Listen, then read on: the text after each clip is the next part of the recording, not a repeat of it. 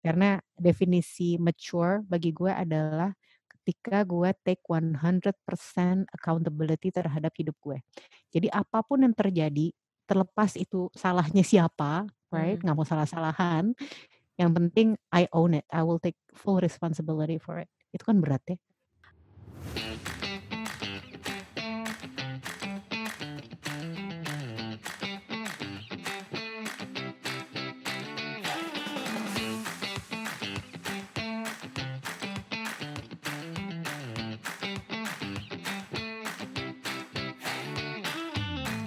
Hai semuanya, kembali lagi di podcast Tips and Trick.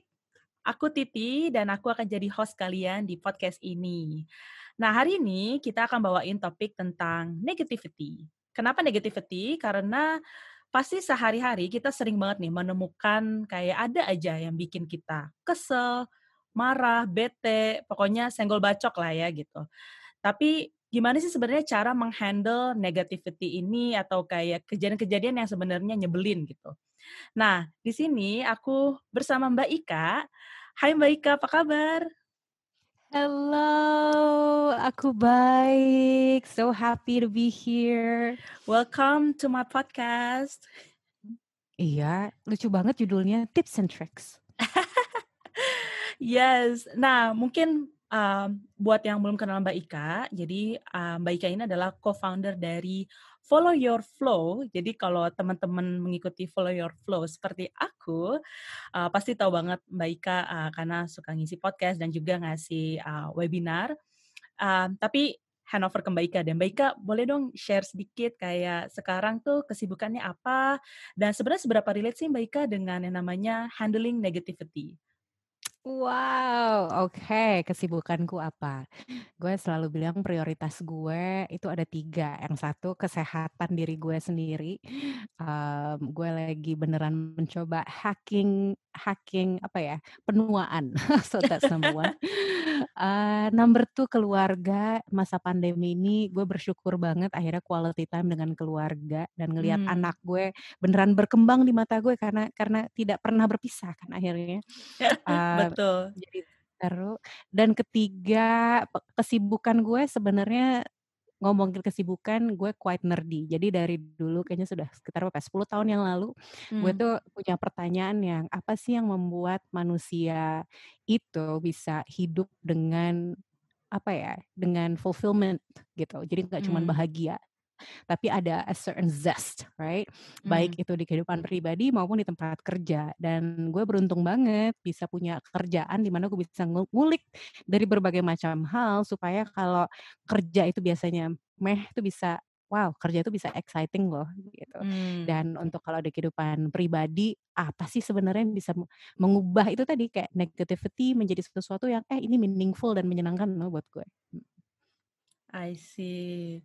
Wah, gak sabar banget sih kita untuk ngobrol langsung. Sebelum kita mulai, mungkin uh, aku share dulu nih outline dari podcast, mungkin biar teman-teman uh, nggak lost di tengah-tengah. Jadi pertama kita akan bahas dulu nih tentang definisi negativity itu sendiri gitu. Karena terkadang nih negativity itu adalah is all about our mindset and how we see things. Yang positif Hmm. tuh bisa jadi negatif gitu ya Mbak Ika ya. Mhm, mhm. Terus yang kedua kita akan bahas tentang the barriers. Jadi apa sih sebenarnya yang membuat uh, orang-orang tuh kayaknya nggak mau menghandle negativity gitu. Dan yang terakhir Mhm. tentunya nih uh, apa sih tips and trick dari Mbak Ika supaya kita bisa lebih apa ya hidup dengan lebih tenang dan damai dalam menghadapi suatu permasalahan begitu. Yay! Yay! So excited. Oke, um, aku langsung aja nih Mbak. Um, pertanyaan pertama aku adalah, menurut Mbak Ika sendiri nih, apa sih sebenarnya negativity itu? How do you define negativity?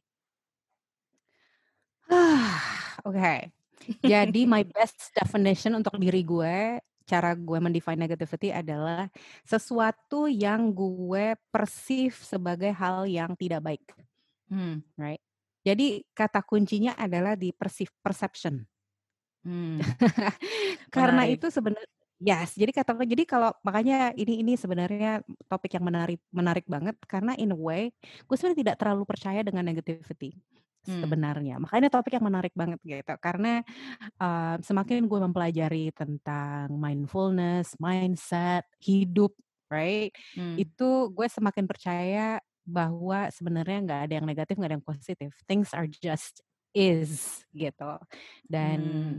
dan itu menjadi sebuah sang underrated skill banget tuh untuk bisa melihat things as it is.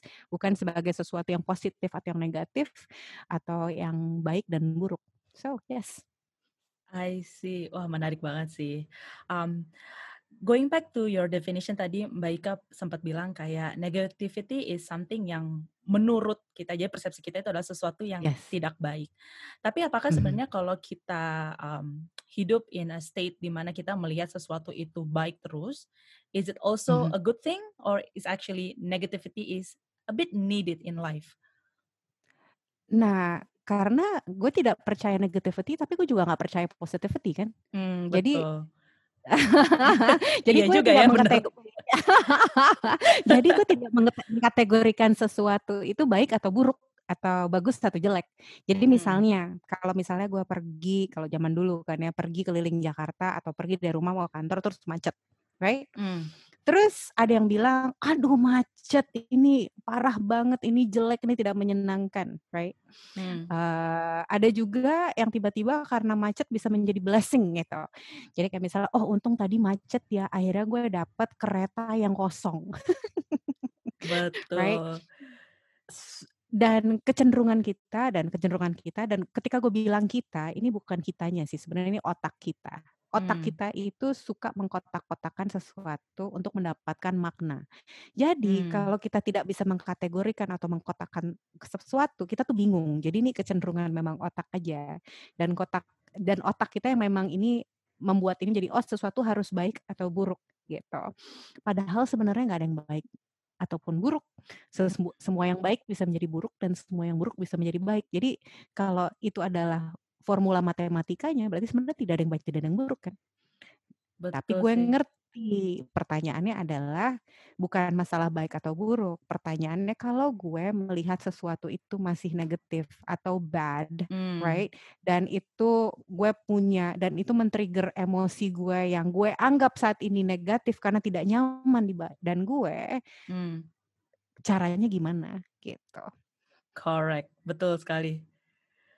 Nah, sebelum kita lanjut nih Mbak, aku tadi ini sih hmm. um, lumayan intrik ya dengan cerita Mbak Ika yang kayak tadi bisa macet ya. Um, hmm. Dan dan Mbak Ika juga tidak mengkotak-kotakan yang namanya kayak mana yang positif, mana yang negatif. Aku penasaran aja sih, hmm. is it something that um, you learn to do it or oh like oh tiba-tiba yes. kayak ada sesuatu wah pencerahan gitu kayak satu hari tiba-tiba aku berubah gitu. I wish, right? Oh my God. So, sedikit backstory. Hmm. Jadi, waktu gue di usia berapa ya? 20 tahun, gue itu di, di, di diagnosa bipolar. Hmm. Um, selama itu gue nggak tahu. So, I was kind of clinically depressed, terus ada di, di diagnosa bipolar. Dan di saat itu gue orang yang sangat, sangat percaya bahwa satu ada sesuatu yang salah tentang diri gue dan dua gue nggak tahu bahagia itu apa jadi hmm. ketika orang orang ketawa, gue ngeliat gini, kok dia bisa ketawa ya gitu. Kayak yang hmm, apa sih membuat dia bahagia? Kok dia bahagia? Bahagia tuh rasanya gimana? Karena gue sama sekali lupa mungkin. Mungkin waktu kecil mungkin gue bahagia, tapi gue lupa rasanya bahagia dan gue nggak tahu rasanya bahagia itu seperti apa. Jadi buat teman-teman semua yang mengalami kayak depression, mental illness atau apa pun yang lo rasakan ini kayak I've been there gitu kan. Dan itu hmm. rasanya hmm gak enak sekali karena ya lo kehilangan apa ya hope terhadap kehidupan aja gitu untuk apa gue bangun tiap hari kayaknya kalau gue nggak ada pun orang juga gak akan merasakan apa pun right hmm. dan dan dan mungkin itu negative state yang paling negatif yang pernah gue alami dalam hidup gue right hmm. terus akhirnya terapi dong untung ya kan gue mendapatkan bantuan gue ketemu terapi ketemu psikiater dan hmm. terus gue dikasih antidepressants right Hmm. Dan terus gue hidup bersama obat selama dua dua tiga tahun sampai di titik di tahun ketiga gue gini masa seumur hidup gue gue minum obat ya supaya bisa functioning ya? Kok kayaknya nggak Hmm. seru banget. Jadi gue ngobrol lagi kan sama psikiater gue eh dok ada caranya nggak sih supaya gue nggak perlu ngambil obat lagi tapi bisa functioning? Gitu kan. Hmm. terus em, kayaknya dia ngelihat gue anaknya lumayan serius gitu kan kayak yang oke kita bisa coba tapi lo harus rajin-rajin eh, ketemu sama gue sama yang kedua lo harus janji sama gue tiap hari lo harus olahraga gitu. Dia nggak Hmm. ngasih tahu kenapanya. Gue kayak olahraga, yes pokoknya just do it gitu kan. Hmm. Nah mulailah di situ jerniku tanpa obat, right? Terus gue mulai riset. Untung anaknya lumayan curious kan.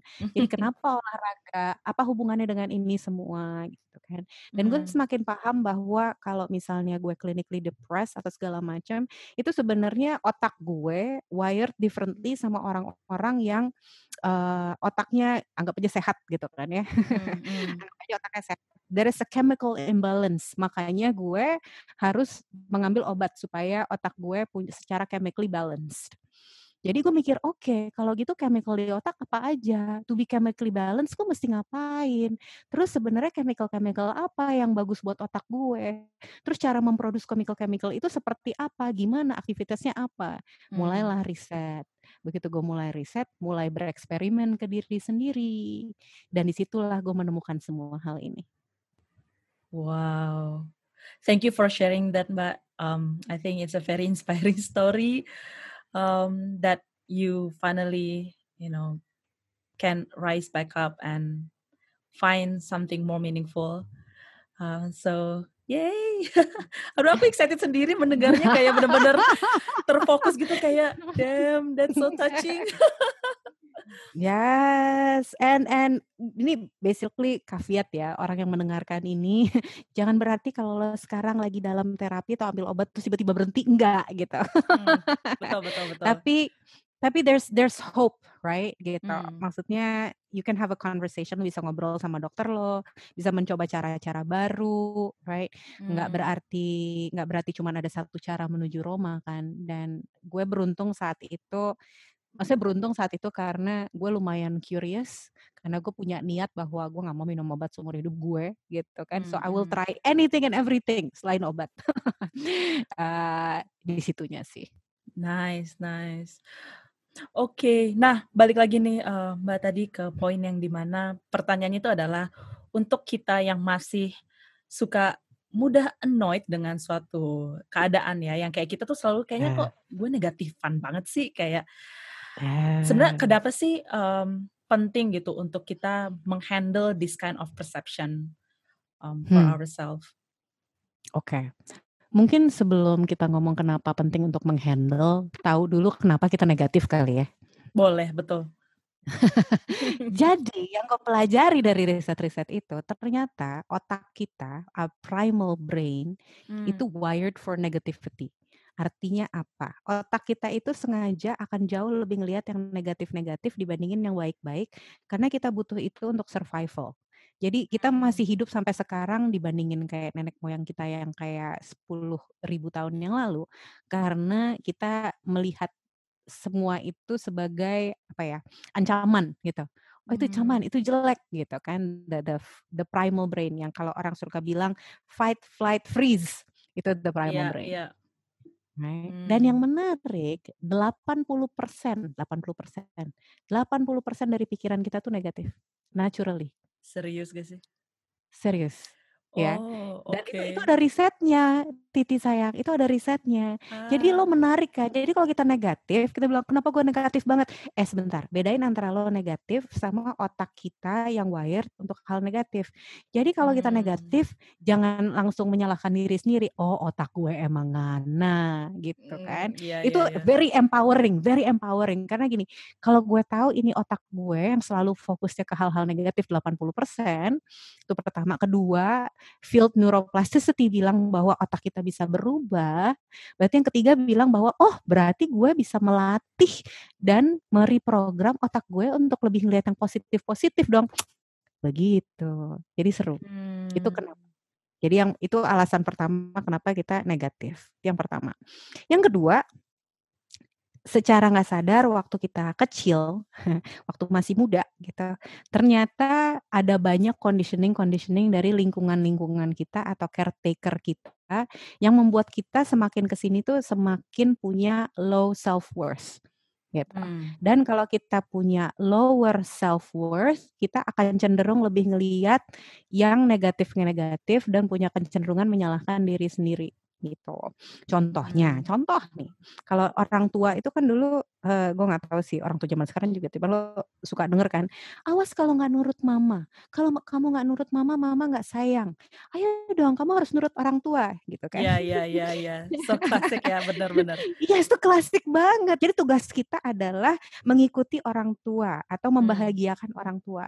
Yang kita nggak sadar sebagai orang tua adalah ketika kita dikondisikan untuk pleasing orang tua kita ketika dewasa akhirnya mencoba pleasing other people hmm. gitu. Dan hmm. ketika kita ke pleasing other people kan akhirnya kita mensacrifice diri kita ya gitu. Hmm. Jadi uh, in a way susah untuk kita mengutamakan diri kita sendiri.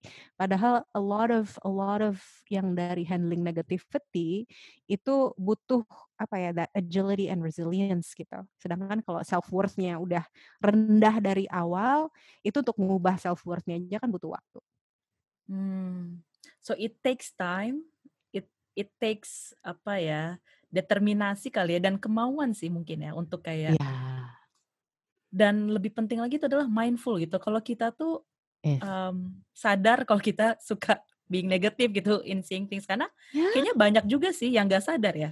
Um, oh setuju banget Titi, setuju banget. Even kalau kita nanya aja ya ke pemirsa yang mendengarkan di sini gitu kan ya, coba hari ini lo udah negatif tentang apa aja gitu. Itu kan sebenarnya pertanyaan yang mudah ya, kayak mm -hmm. it's very simple question. Apa pertanyaan yang sederhana. Tapi nggak semua orang kayak hari ini gue negatif apa ya? Gitu. Itu untuk nge-reflect kembali aja bukan hal yeah. yang mudah kalau belum terbiasa. Betul betul betul banget sih. Wah jadi itu sains juga yang baik ya? Oh sangat sangat. yes.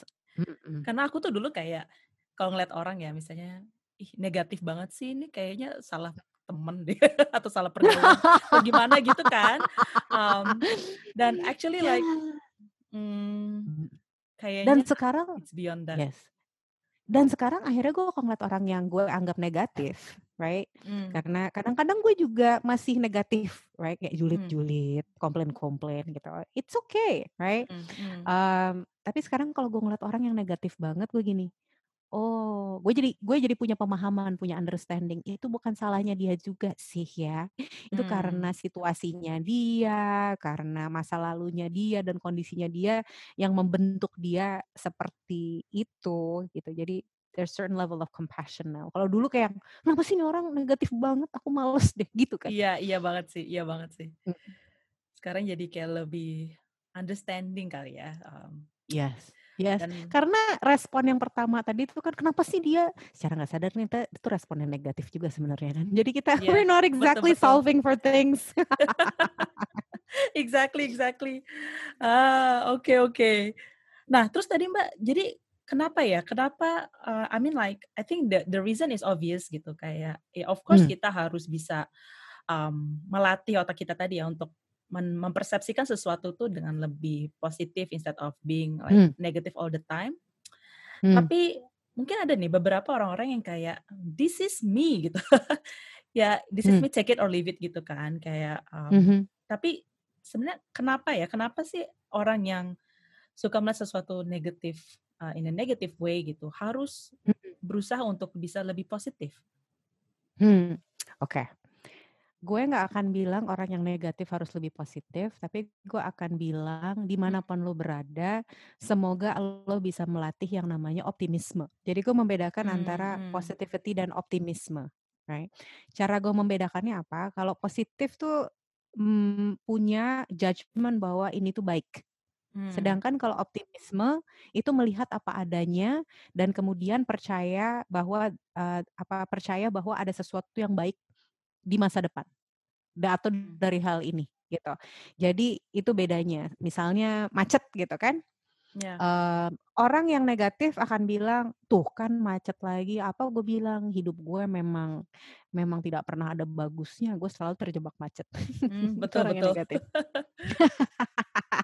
orang yang positif akan bilang, oh macet, it's okay. You know, macet can be great. It's Hmm. amazing. Gitu. Hmm, Which can also be annoying, right?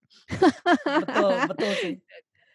ada eh, apa sedangkan orang yang optimis gini oh ini macet Iya ini bisa jelek karena gue bisa telat meeting gue dan ujung-ujungnya nanti meetingnya tidak berakhir dengan baik tapi gue percaya walaupun gue datangnya telat gue bisa mengubah meeting itu menjadi lebih efektif dari biasanya juga yang gue akan coba lakukan adalah ini ini ini supaya nanti ketika meeting I can still make it my best itu orang optimis. Wah, powerful banget sih. Powerful banget sih. Jadi Goosebumps. ya, jadi orang optimis tuh oke ada kejadian yang memang tidak Hmm. menyenangkan, tapi kayak yang oke, so what? Iya, gitu, iya, so betul what? betul. Gitu. Iya sih, yang kalau being positive all the time itu juga yang sekarang sering kita dengar istilah toxic positivity ya Mbak Ika. Iya, yes. Dan bagi gue toxic positivity ya it's also a jargon ya. Tapi menurut gue Hmm. toxic positivity adalah sebenarnya kita mendismiss perasaan orang lain. Jadi kalau misalnya lo lagi sedih gitu kan, ya, aduh Mbak Ika gue sedih banget nih gue tadi telat Hmm. meeting dimarahin bos gue gitu. Terus gue gini, ya lo nggak perlu sedih dong karena kan itu beruntung. Nah itu toxic positivity bagi gue karena gue tidak meng-acknowledge perasaan lo Hmm. dan gue mengharapkan lo untuk selalu bahagia. Bagi gue tuh toxic positivity. Hmm. Tapi kalau gue misalnya kalian semua lagi sedih gitu ya, terus gue nggak tahu kalian semua lagi sedih, gue datang gue bawa berita gembira. Oh my god guys, gue seneng banget gini gini gini gini. Terus gue di label, gila lo toxic positif banget sih. Terus kayak gini, kan aku cuman sharing kebahagiaanku, salah juga. Iya sih, benar sih. Jadi agak Karena ya. Iya, karena itu bukan toxic positivity, right? Gitu Ya, kayak betul no. betul betul. Aku penasaran juga sih Mbak Ika, um, kan Mbak Ika tadi bilang kayak oke olahraga setiap hari nih, um, terus trying to apa tadi lepas dari obat-obatan gitu ya, uh, yang Mhm. pernah dikonsumsi gitu. Um, and I think it's very powerful kayak Mbak Ika bisa membuktikan kalau akhirnya bisa gitu. Um, Mhm. But what is the biggest apa ya change that you feel? Do you feel like um, do you feel like you live a more meaningful life? Feel more healthy or Um, all of the above. Ah, Um, nice. it's all of the above. And and jadi ini ini ya gimana ya susah menjelaskannya kan Mm, mm, karena mm. memang nggak nggak ada ukurannya sama sekali gitu. Um, tapi gue bilang gue nggak tahu ini good or bad. Yang bisa ngejudge ini juga sebenarnya lingkungan gue, right? Hmm. Karena susah untuk untuk faking this 24/7. Oke. Hmm. Jadi kayak misalnya gue ngeliat di tempat kerjaan gitu, misalnya gue kerja kayak 8 jam sehari, terus ketemu suami, ketemu anak gitu. Mereka kan sebenarnya yang banyak ngasih feedback ke gue kan, dalam Hmm. arti, oh Ika energinya menang- menyenangkan. Jadi I think I handle it, gue memeasure itu dari that kind of energy that I give off to people, Hmm. right?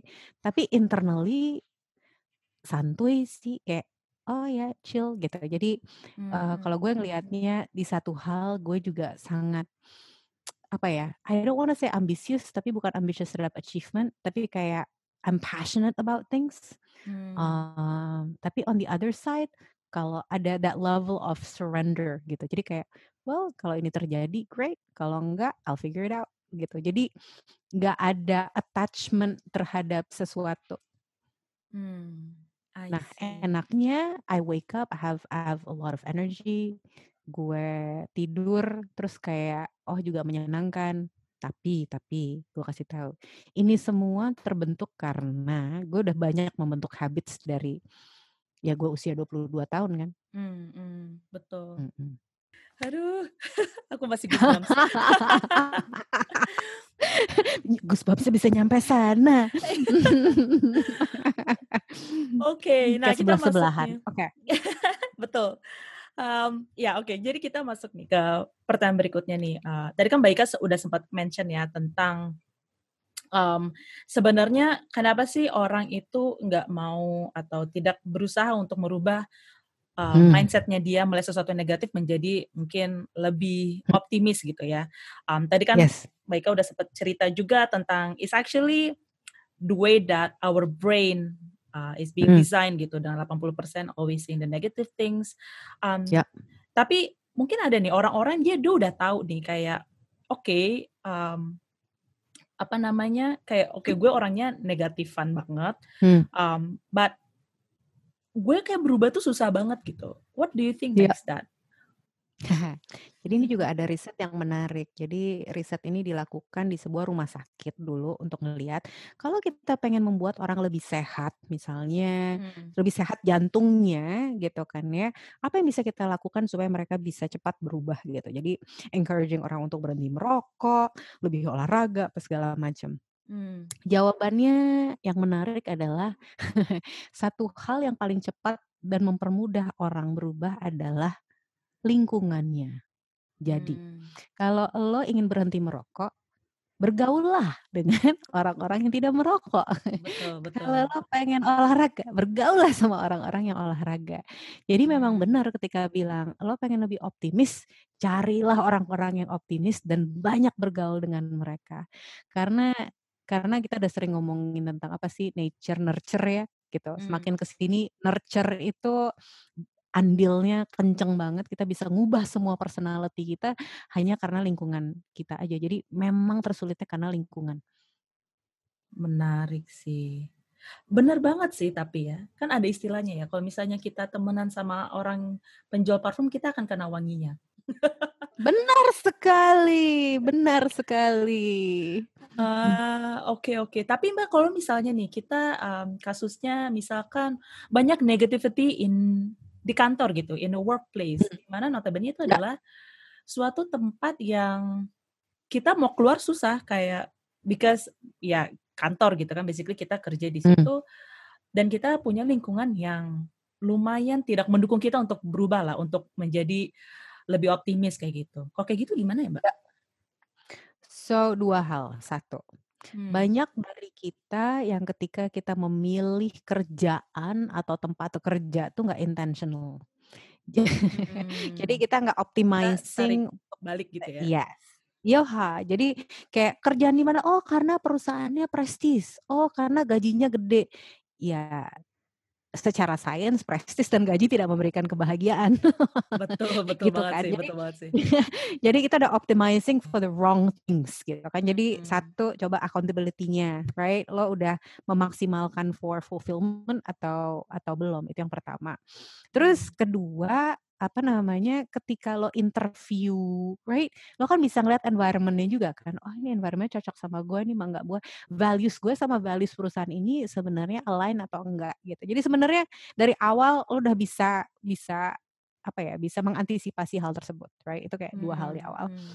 Nah, ada kemungkinan juga awalnya amazing, right? Terus ada situasi-situasi yang membuat keadaannya menjadi lebih negatif, right? Hmm. Tapi ketika kita bilang uh, keadaan negatif, kadang-kadang gue nggak tahu seberapa lebay juga, right?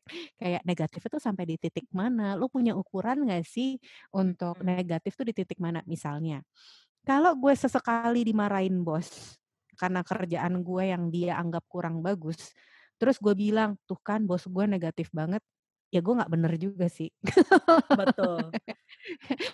Jadi kadang gue takut apa namanya gue menjaga diri gue nggak lebay gitu artinya hmm. oh kalau gue berpikir secara akurat sebenarnya gue punya persepsi bos gue apa negatif karena dia memberikan kritik ternyata kalau dipikir-pikir secara fakta dia cuma dari semua kerjaan gue dia mengkritik itu cuman kayak berapa sih kayak misalnya 40 persen tapi hmm. sebenarnya dari 40% itu gue banyak belajar sih kayak gini-gini gitu. Jadi jadi yang satu hal gue belajar jangan menjadikan situasi itu binary.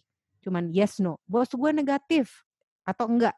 Nah, itu itu judgement yang jelek banget, right? Karena tadi kayak baik hmm. buruk. Tapi masukin persentase. Jadi kayak misalnya, oh di sini negatifnya 20%, ini negatifnya 30%. Mhm. Dan untuk untuk punya awareness kan, oh bagi gue nih negativity-nya masih di 30% karena gini gini gini gini. Untuk lo punya kemampuan itu aja, itu udah kece banget gitu. Karena kalau Mmm. enggak kita lebay, negatif, positif, itu doang, nggak membantu. Bener banget Itu sih. itu yang pertama, jadi tergantung negativity-nya seperti apa. Tapi kembali ke pertanyaan lo, anggap anggap situasinya tuh semua udah super negatif. Jadi Mmm. anggap aja bos gue, teman-teman kerja gue, itu tiap hari datang ke kantor tuh kayak murung ya. Terus kalau ditanya, "How are you?" Ditanya kayak, "Ah, gitu deh, same shit different day," gitu kan. Mhm mhm. Terus itu itu masih itu masih negatif level 1. Negatif level 2 adalah gue nggak bisa rely ke mereka. Jadi kayak misalnya, "Eh, tolong bantu ini dong." "Oke oke, nanti gue kerjain." Tapi mereka nggak pernah kerjain, gitu kan. Terus akhirnya Mmm. pas meeting, "Eh, mana tadi lo nggak pernah bilang ke gue?" "Oh, terus gue difitnah, ya ampun." Gitu kan. Jadi kayak ini di negatif level mana nih, gitu. Iya, Jadi betul. Ya itunya emang emang emang harus, eee, harus terjadi dan gue dan gue penasaran berapa banyak orang yang beneran mengalami negatif di level 10. Karena menurut gue biasanya negatif di kantor tuh sekitar 3, 4, 5 lah dari 10 itu levelnya, right. Mmm. Karena akan ada ya, kita hidup aja, hidup lo juga ada negativity kan di keluarga, dengan pacar, Pasti suami, pasti. kesayangan, ada. Cuman kalau masih sampai level 5, ya udahlah. Maksud gue kayak, ya udah, and then you deal with it. Tapi kalau udah Mmm. masuk ke level 8, 9, 10, ya kan, cara kita merespon 8, 9, 10 akan sangat berbeda dengan kita, eee, apa, ngerespon level 1 sampai 5. Iya banget sih, soalnya aku juga sambil mikir nih, kayak kalau aku cerita-cerita nih sama teman aku gitu, kayak ada aja sih pertama kasusnya kayak tadi Mbak Ika bilang, jadi kayak all the feedback yang bosnya kasih lah atau timnya kasih, is just very negative yang kayak my self-worth is apa ya, defined by that, eee, comment Mhm. gitu. Jadi kita menganggap Mhm. kayak, "Ini negatif banget sih," kayak I cannot, I need to leave gitu kan. Mmm, Ya. which is sesuatu yang tadi aku suka poinnya Mbak Ika adalah, eee, dipresentasiin sih, mmm, berapa yang Mhm. kita bisa belajar sebenarnya. Karena kalau feedback feed sebenarnya feedback yang paling nyebelin menurut aku itu adalah feedback konstruktif dari bos yang sebenarnya bener Mhm. gitu. Yes, sakit kan? Dan Iya. sakit itu tidak berarti negatif kan, jelek, oh my god tuh sakit banget gitu. Iya Jadi gini, iya. sakitnya sih 10, terus gini, useful nggak? Useful-nya sih 10 juga gitu, Bener right. bener. Apakah artinya itu negatif? Mmm. Right, ya kalau bagi gue sih itu Iya. tuh, gue kalau gue ya, gue tidak menganggap itu negatif. Memang Mmm. itu kayak tidak nyaman, Betul, itu tidak tidak nyaman. membuat gue nyaman, tapi nggak negatif.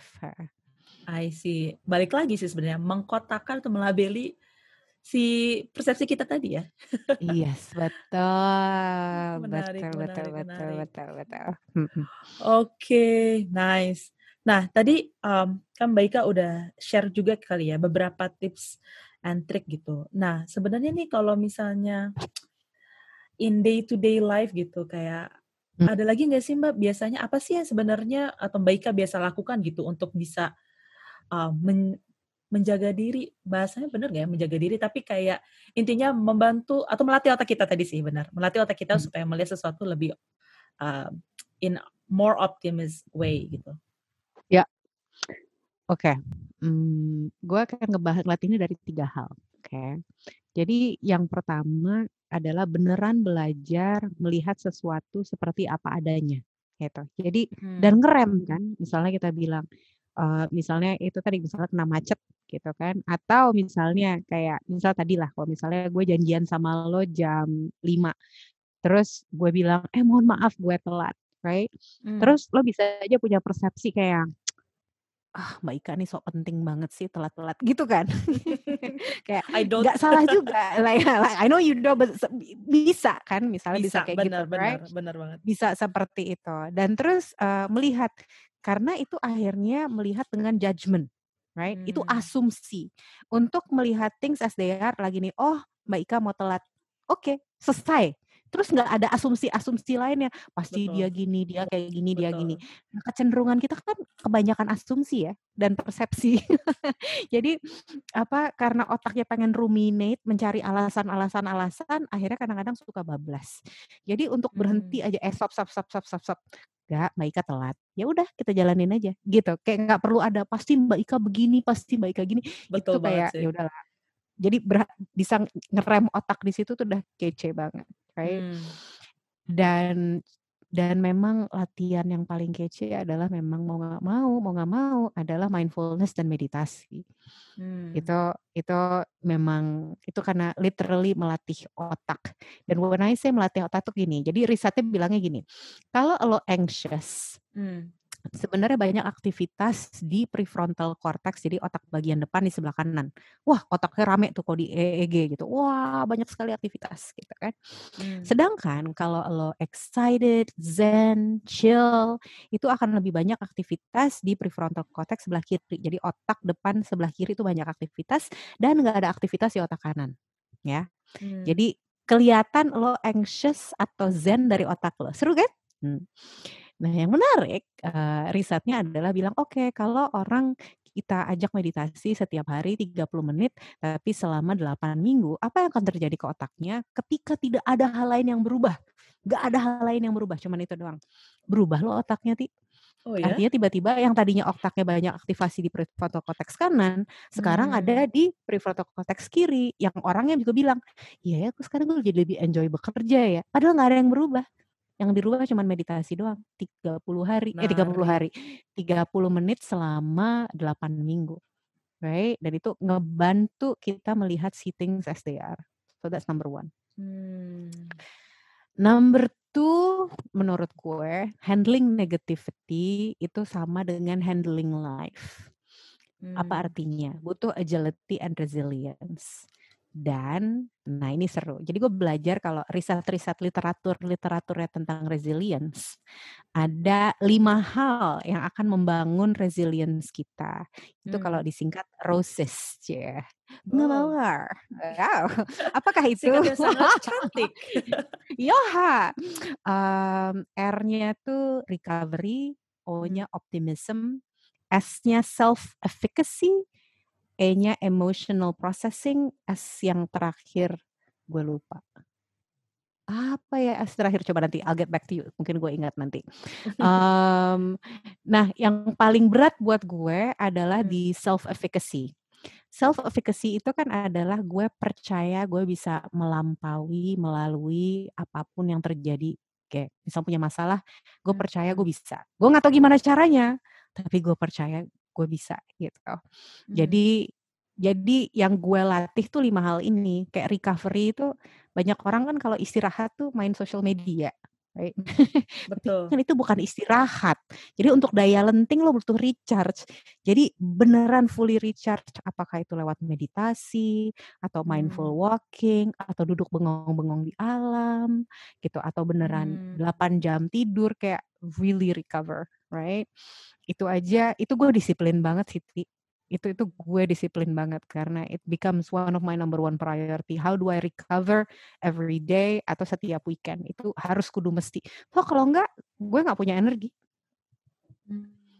Itu yang pertama. Nggak banyak orang juga fokus di situ kan. Jadi bagi gue I'm very disciplined in that. Optimism itu juga dilatih. Ada science-nya kalau mau baca bukunya tuh eee, bukunya Martin Seligman tuh Learn Optimism. Jadi Mmm. sebenarnya optimism is also a skill yang bisa dilatih ya kan. Mmm, self-efficacy dibangun, emotional processing yang tadi, eee, kita belum pernah ngomongin sih, tapi kalau ngomongin emotional processing itu beneran kayak, "Oh, aku sedang merasa sedih. Hmm, oh gini toh rasanya sedih. Oke, gue duduk aja dulu deh sama rasanya sedih." Gitu. Jadi Mmm itu kan level mmm. 1 emotional processing ya. Nggak apa, karena men-deny ya gitu ya?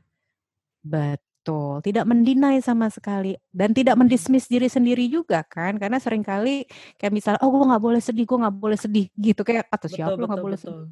Sedih sedih aja," right? Gitu. Jadi kalau mau sedih, sedih aja, nggak ada yang bener, nggak ada yang salah, tapi akhirnya lo memproses, "Oh gue sedih karena apa ya? Oke, yuk duduk dulu sama sedih."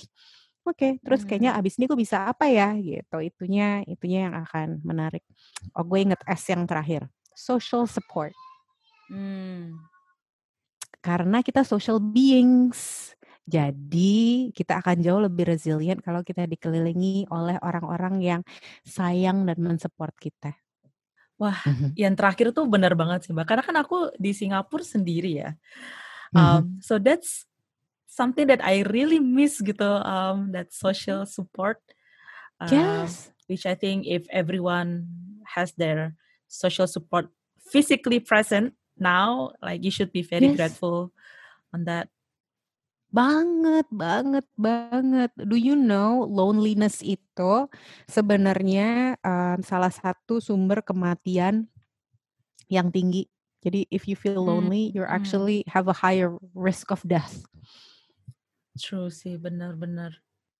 Gitu. Jadi so yeah, social support is super important dan ini bukan tentang banyak teman, tapi punya orang yang you Betul. can really connect, right, It's all gitu. about the quality ya, over quantity. Yes, banget banget banget dan ketika lo butuh sesuatu mereka ada hadir gitu, present, right?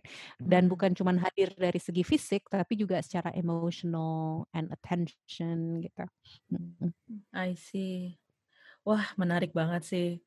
Kayaknya dari semua yang Mbak Ika cerita, I think for me ya, it it really Mhm. comes down to one like we are accountable on what actions Our that own. we need to take. Ya.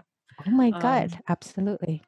like all this apa negative negative situation, um, Hmm. your bad feedback from your boss, Yes. your kayak coworker yang nyebelin atau klien yang nyebelin, kayak all Yes. kayak di itu ya Yes. bioskop kayak all around you. um, Iya, all around you gitu. Mhm. but it really is yourself gitu yang bisa fighting. Yes. Yes. Mmm, ada satu analogi yang gue suka banget dan itu membuat Hmm. gue akhirnya take ownership of my life gitu. Jadi, mmm, analoginya dia bilang hidup itu adalah, eee, a mirror. Your external world is a mirror of your internal world. Jadi kalau gue Hmm. ngelihat my external world itu jelek, gue gini, "Oh berarti internal world gue lagi kurang bagus nih."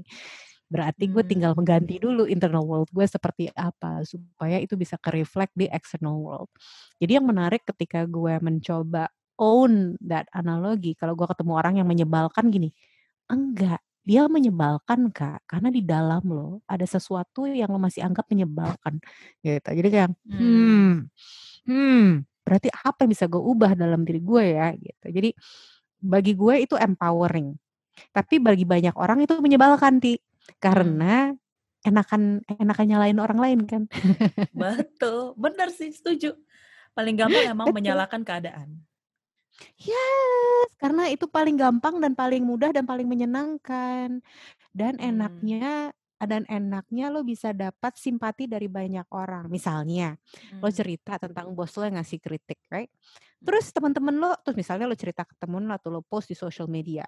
Terus lo akan seneng banget kan, "Iya gue setuju banget, bos lo emang kayak gitu. Hmm, Iya sabar memang ya, banget, ya kasihan sabar ya." Itu lo.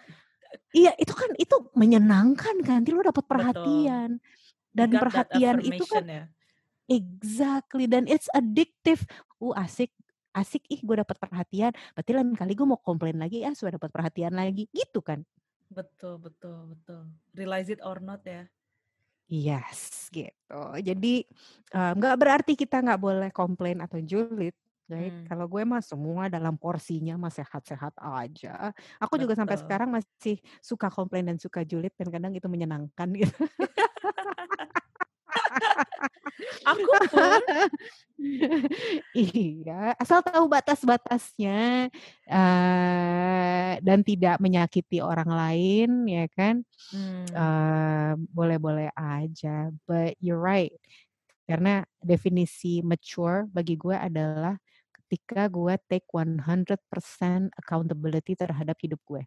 Jadi apa pun yang terjadi, terlepas itu salahnya siapa, right? Hmm. Nggak mau salah-salahan, yang penting I own it, I will take full responsibility for it. Itu kan berat ya, kalau Hmm. belum terbiasa, mhm. Betul. Berat tapi penting. That's what maturity. Ya itu Yes. pendewasaan tuh di situ. Ya udah emang gak ada soal, "Gila bos gue gini gini gini." Oke, what are you gonna do about it? Right? Itu kan what True. maturity is gitu. True, Mhm. ya. Betul sekali. Wah, terima kasih banyak Mbak Ika sudah sharing super insightful. I think aku belajar banyak banget dalam span waktu kurang dari sejam ini, literally. Ya, bisa nyambung 3 for jam kan gampang kan? Betul. Kayak Yeah, thank you for enlightening me and also I think everyone who hear this podcast. Um, really glad that you are here for this episode as well. Absolutely. My pleasure. Thank you Titi. Yes. Nah, buat teman-teman yang dengerin, uh, semoga ini uh, inspiring karena buat aku super inspiring. Jangan lupa follow Tips and Trick di Instagramnya uh, @thipstrik uh, dan stay tune untuk episode-episode berikutnya. Sampai jumpa.